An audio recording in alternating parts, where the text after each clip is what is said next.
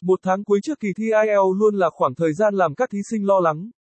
Tuy nhiên, nếu biết cách ôn luyện phù hợp, đây sẽ là thời điểm vàng giúp bạn tăng ben điểm nhanh chóng. Vậy ôn IELTS trong một tháng như thế nào cho hiệu quả? Bỏ túi ngay lộ trình ôn thi chi tiết dưới đây. 1. Chuẩn bị gì trước khi ôn thi IELTS trong một tháng? 2. Chiến thuật ôn thi IELTS trong một tháng hiệu quả 3. Lập kế hoạch ôn IELTS trong một tháng 4. Tài liệu cần thiết khi ôn IELTS trong một tháng, bài viết được viết bởi Anh ngữ ETESTS, Lầu 3, 215 Nam Kỳ Khởi Nghĩa, phường 7, quận 3, thành phố Hồ Chí Minh phone 0933806699 website https 2 gạch chéo gạch chéo etest edu vn gạch chéo móc lửng móc lửng.